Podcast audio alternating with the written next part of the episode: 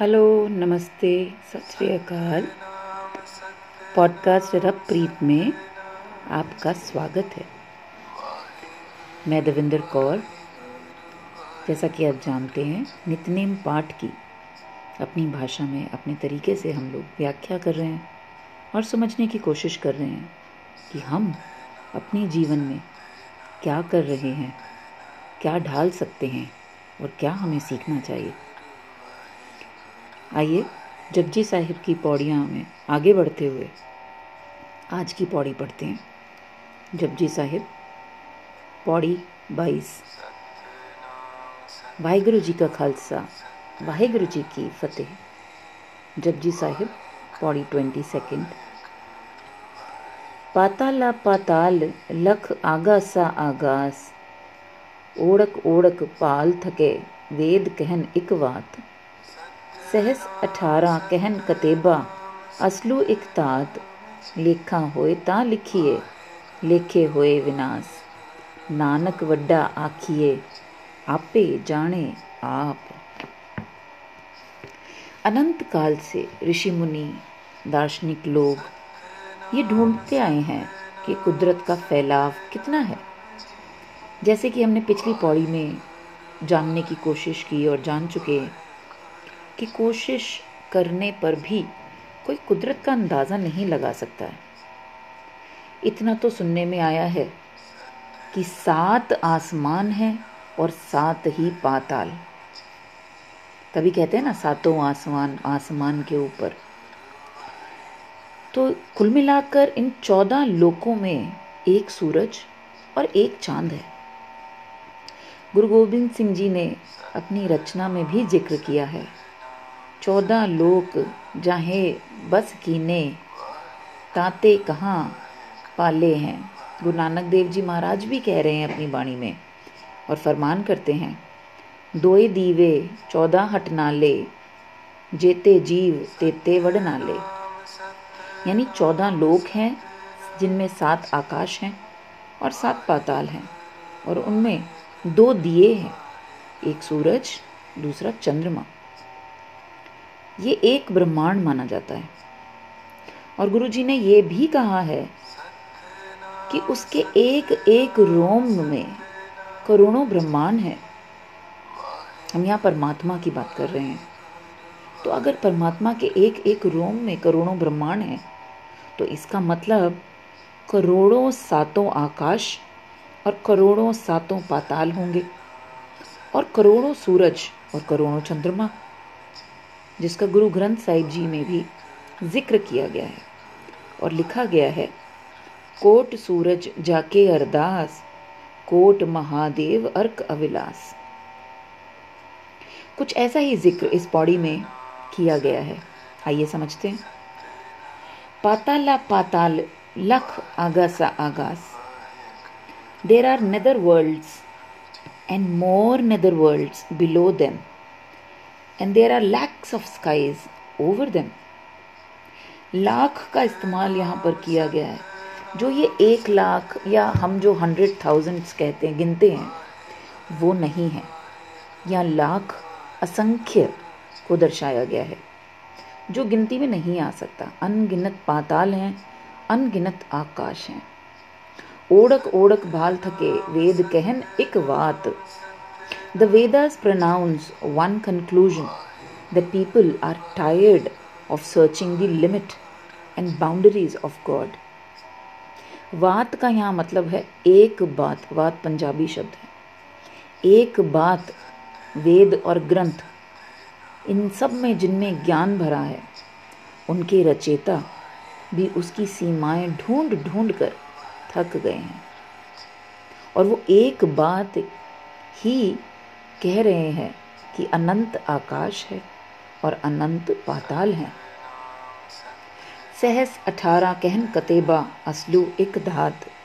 The saints the eighteen Puranas and four religious books of Jews Christians and Muslims conclude that God is limitless Sanatan Dharma में चार वेद माने जाते हैं। इसी तरह इस्लाम में चार किताबें हैं। जिन्हें अंजील, कुरान, तुरैत और जम्बूर के नाम से जाना जाता है। साहिब कहते हैं, सारे ऋषि मुनि कहते हैं कि चारों किताबों में एक ही चीज़ लिखी है। क्या वो ये कि बाबा आदम की कथा बताई गई है, जिन्हें कनक नामक वर्जित चीज़ खिलाकर या उनको खाकर बाबा आदम को धरती पर भेजा गया था?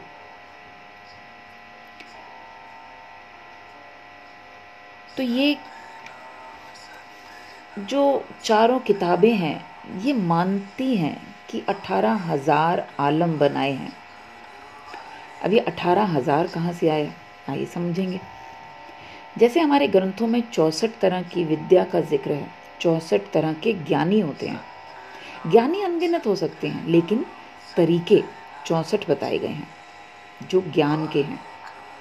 लेकिन इस्लाम में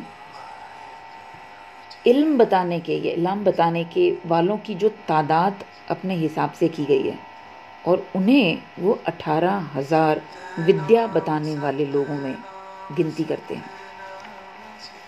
असलू एक तात, असलू एक अरबी लफ्ज़ है, जिसका मतलब असूलन या बुनियादी तौर पर।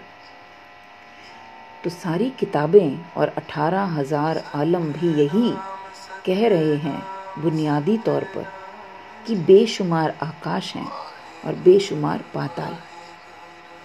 जब उस कादर का अंत पाना मुश्किल है तो हम उसकी कुदरत का पार कैसे पा सकते हैं? वो तो और भी मुश्किल है। लेखा होए तो लिखिए, लेखे हुए विनाश। If there be any account of God then alone the mortal can write the same but his account does not finish and the mortal himself dies while writing the account वो लिखने में आए तो लिखें, लेकिन लिखने में तो आता ही नहीं। जो लिखावट में आ जाता तो उसका अंत हो जाता। वो पकड़ या बंदिश में आ जाता। जो पकड़ में आ गया, वो असीम नहीं हो सकता।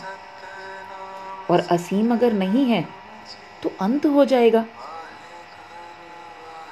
तो वो कैसा है, जैसा हम जानते हैं। इसका दूसरा अर्थ भी है कि अगर कुदरत को गिना जाए तो गिनती ही खत्म हो जाती है। और गिनती इजात ही नहीं हुई कि जो उसको गिना जा सके। आखिर मनुष्य की सोच और जानने की सीमा निश्चित है। तो वही तो गिनती और संख्या भी सीमित है। वो इंसान की सोच, गिनती और संख्या की लिमिट से परे है। तो गिनती में आए तो गिनती करें, वो तो गिनती में ही नहीं आ सकता। नानक, वड्डा आखिए, आप पे जाने आप। Sadguru Nanak says that one should call him great and God himself knows his own self. अब अगर गिनती में नहीं आ पा सकता तो हम क्या करें? इंसान की इच्छा शक्ति तो है ही है कि वो जानना चाहता है कि हमें कहना क्या चाहिए। तो नानक वड्डा आखिए, यहाँ पे गुरु नानक देव जी हमें बता रहे हैं कि उस परमात्मा को कैसे बुलाना है। कि हे परमात्मा, तू बहुत ही बड़ा है। ये तो तू आप ही जानता है कि तू कितना ऊपर आकाश में फैला है, या कितना पाताल में है। कितनी तेरी गहराई है, या कितनी तेरी ऊंचाई। ये सब तू आप ही तो जानता है। सुन वड्डा आखे सब कोए, केवल वड्डा डिठा होए। सुनकर एक दूसरे से हम सब कि वो बड़ा है बड़ा है, हम बोलते रहते हैं। लेकिन वो कितना बड़ा है, इसका बोध नहीं होता। और जब हमें थोड़ी बहुत समझ आती है तो हम बड़ा बोलने में ही, बड़ा बोलते बोलते, उस बड़ा बुलाने में एक रस पाने लग जाते हैं, एक आनंद महसूस करते हैं, सिर्फ़ उसको बड़ा बोलने में। और बड़ा बड़ा बोलते बोलने वाला खुद भी बड़ा हो जाता है। लेकिन कितना बड़ा बुलाना है, वो भी तो वही जानता है। आइए। उसकी इस अपार, असीमित शख्सियत का आनंद लेते हुए इस पौड़ी को संपूर्ण करते हैं और कुछ सीखने और समझने की कोशिश करते हैं। वाहिगुरु जी का खालसा, वाहिगुरु जी की फतेह। आपकी अपनी दविंदर